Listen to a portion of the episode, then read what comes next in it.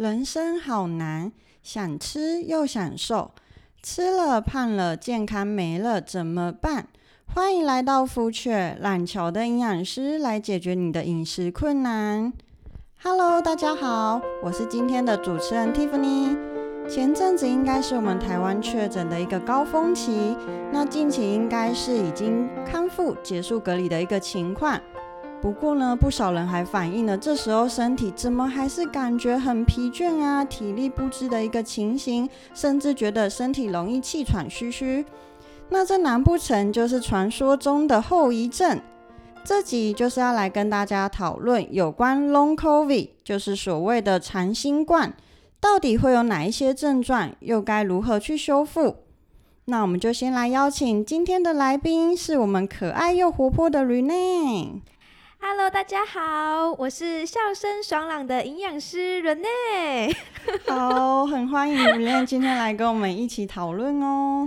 好，那我觉得呀，其实疫情从四月底爆发到现在，已经渐渐的趋缓下来了。那我想大家身边一定多多少少都有确诊的亲友。那随着确诊人数的增加，大家更关注的一件事情，那就是后遗症长新冠。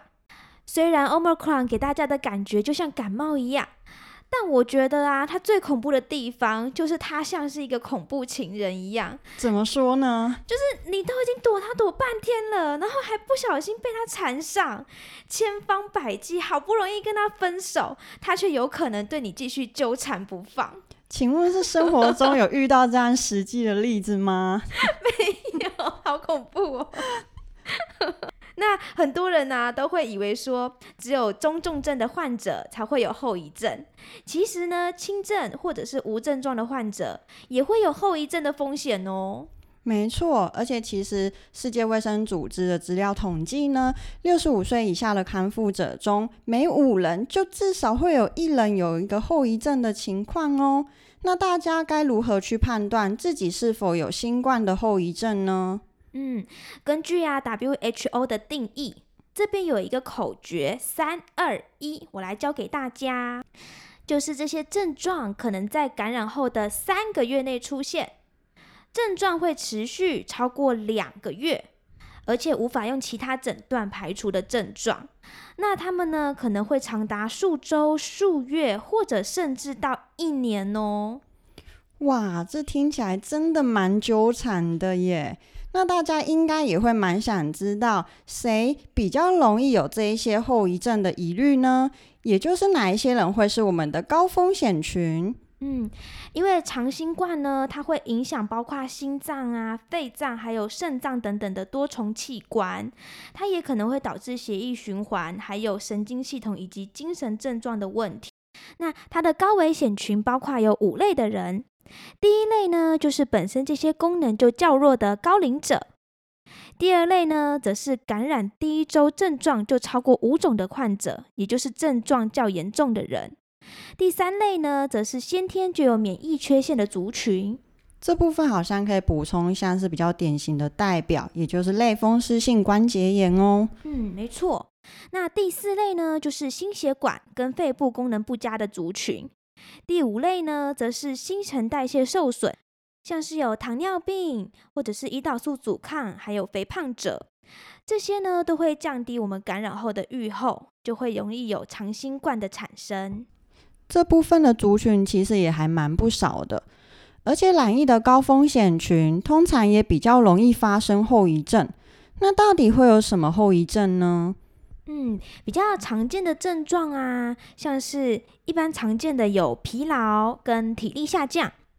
这其实是最多人有的，而且啊，我们的个案还有分享他们确诊的家人在体力这部分，就他可能平时啊大概十一点睡，然后隔天会六点起来，那精神都蛮好的，但现在一样是十一点睡，隔天可能睡到大概九点十点，都觉得身体还是好疲倦哦。嗯，这个真的是很常听到的症状诶，而且呀还会大大的影响到日常的生活作息。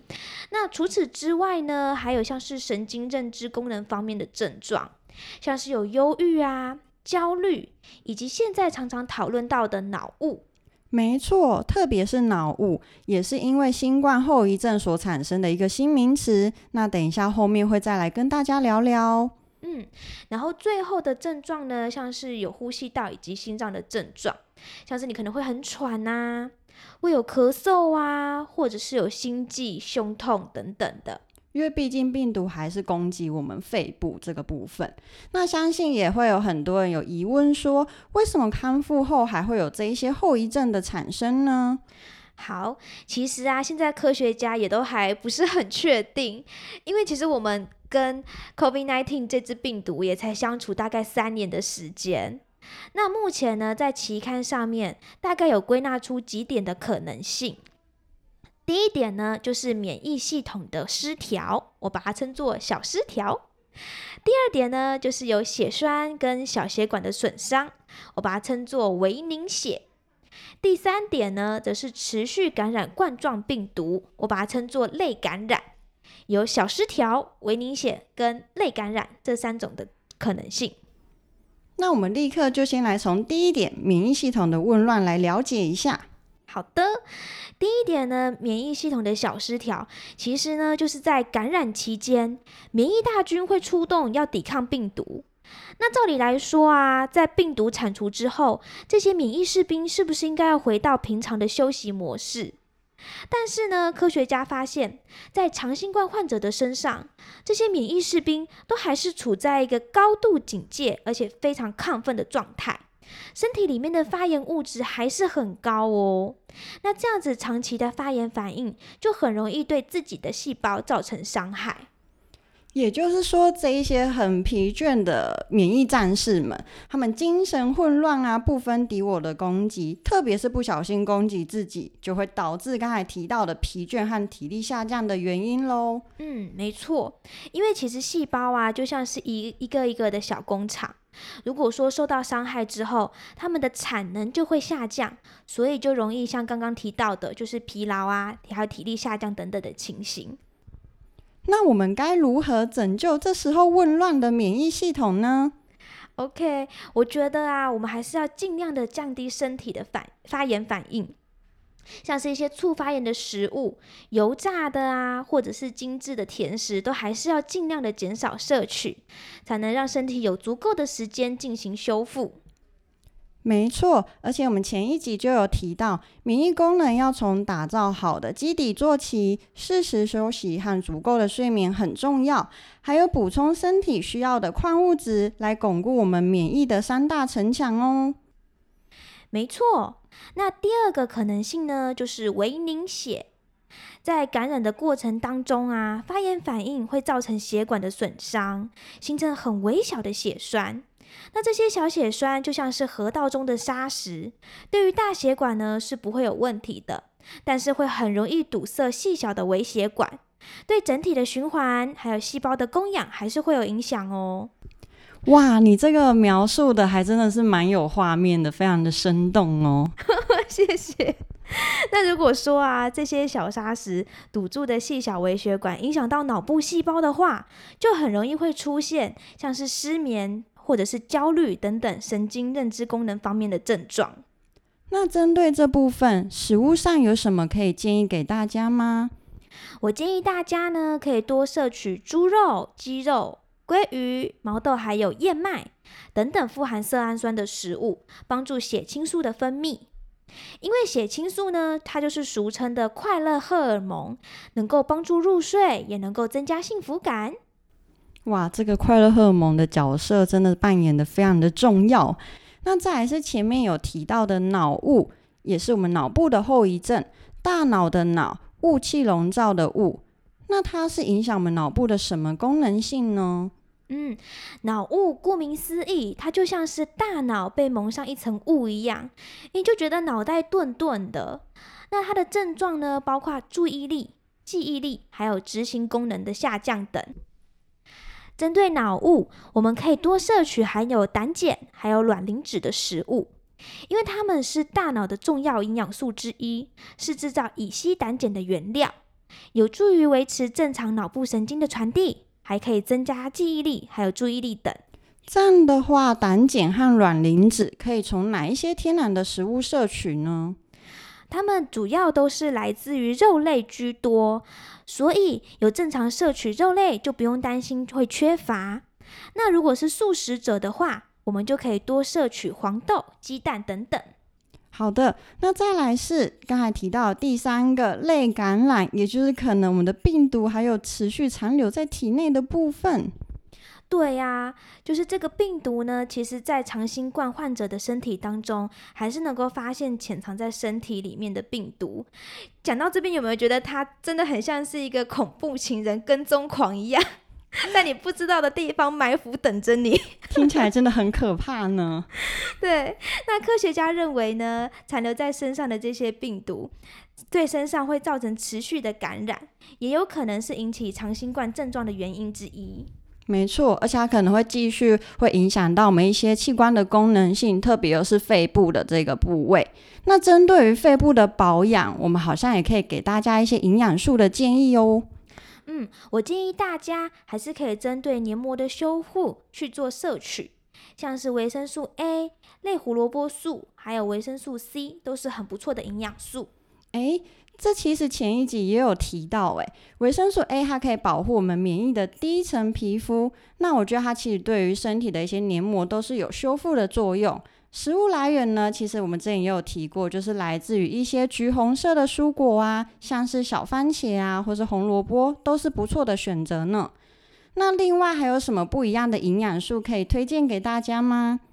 我推荐大家还可以再多摄取儿茶素，因为儿茶素呢，它可以降低病毒与黏膜细胞结合，所以它可以帮助肺部的保护。同时，儿茶素它也有抗病毒的功效哦。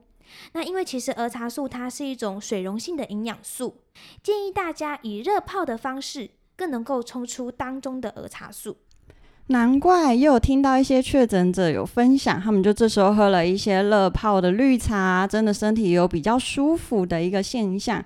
那假如是来一杯，就是替抹茶控发声一下啦，就是来一杯抹茶拿铁配个抹茶舒芙蕾松饼，这个组合如何呢？好，我要先请各位抹茶控们稍安勿躁，因为呢，虽然说吃抹茶粉的确我们也可以摄取到当中的儿茶素，但是呢，除了摄取抹茶粉之外，其实这些甜点里面更多的你会摄取到的是易发胖、促发炎的精制糖哦。所以呢，我建议大家还是以冲泡纯抹茶的方式会比较好。好啦，那我觉得如果可以来个无糖的抹茶拿铁，也是蛮疗愈身心的。这个很可以哦。那另外呢，我再推荐大家一个胡皮素，它呢具有抗氧化、抗过敏还有抗发炎的功能。来源呢常见包括有带皮的苹果、洋葱、蔓越莓，还有甜椒。有研究发现呢、每周吃两个带皮的苹果，哮喘的发生率会降低。而且呢，也有研究发现，有定期摄取胡皮素，可以有助于降低空污、吸烟等等伤肺风险，减少肺癌的发生几率。哇，这听起来还蛮厉害的诶！胡皮素在身体里面就像扮演着天然的空气清净机一样。而且苹果台湾一年四季都买得到，每周要吃到两颗，其实也还蛮容易的，这样的 CP 值还蛮不错的哦。嗯，我也觉得超级划算的。好，那我先来总结一下我们目前的内容，大致上可以知道引发后遗症主要有三大因素，分别是免疫紊乱、微血管的堵塞，以及可能还有病毒残留在体内。那分别造成的影响，又可以借由哪一些营养素来修复呢？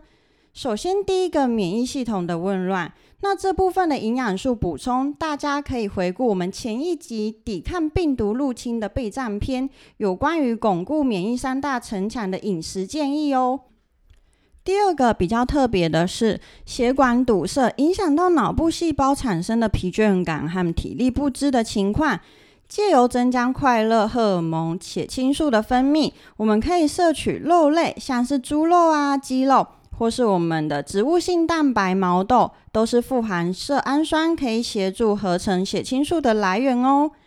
再来是脑雾，可以补充富含胆碱和卵磷脂的食物，那它一样是存在于我们的肉类。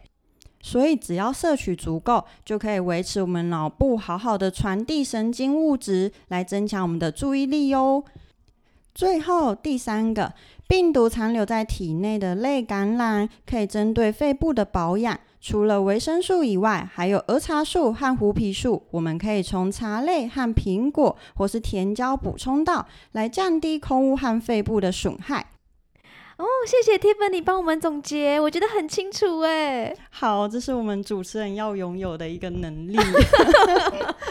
那再来，我觉得民众们也会蛮担心，是长新冠是否会传染呢？好，我想啊，刚刚我们已经听完三个的原因。那它其实呢，都是来自于自身细胞受损所产生的症状，所以大家是不用担心它会传染的。我们可以把焦点放在帮助细胞的修复上，帮助身体快点治愈。那有什么办法可以避免它发生吗？好，这边有三个重点。第一个呢，还是要避免确诊。没错，真的还是不要确诊比较好哦。真的，所以啊，基本的防疫还是要注重。疫苗打好打满之外呢，还是要有健康的营养补充，提升自身的免疫力。那第二点呢，我觉得就是要远离代谢症候群以及亚健康。代谢症候群啊，包括我们常听到的三高。那亚健康常见的症状呢，像是你吃饱就很想睡觉，精神不济，怎么睡都睡不饱等等，其实都是有亚健康的征兆。虽然说还不到疾病的研究程度，但其实就是健康出状况的前兆。所以说，远离亚健康的状态，才能打好身体的基底。在病毒大战一场之后，才能够维持住身体的修复力，降低后遗症的产生。而且我觉得亚健康它的症状就是小小微微的，那比较多人会容易去忽略到哦。那接下来我们的第三点是什么呢？第三点也是我觉得最重要的一点，就是要维持理想的体重。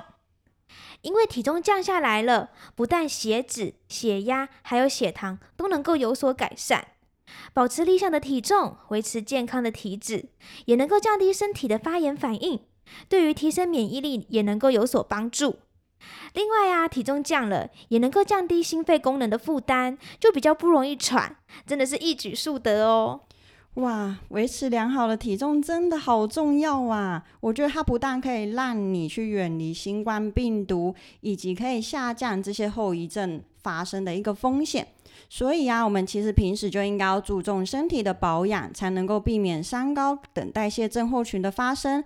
那长期供应给我们细胞多元的营养素补充，才能够有全方位的保护力和修复能力哟。真的，最后我还是希望大家都不要确诊啦。那如果说就算确诊了，也不要太恐慌。我们平常就做好基本的营养补充，为身体打下好的基础，提升修复力，就能够帮助身体早日康复哦。好的，谢谢今天吕内跟我们分享这么丰富又新颖的内容，相信也有解决多数人心中一些的疑问，并且收获满满。我们是乔登营养师，希望能带给大家正确的营养观念，以及解决饮食上的各种烦恼。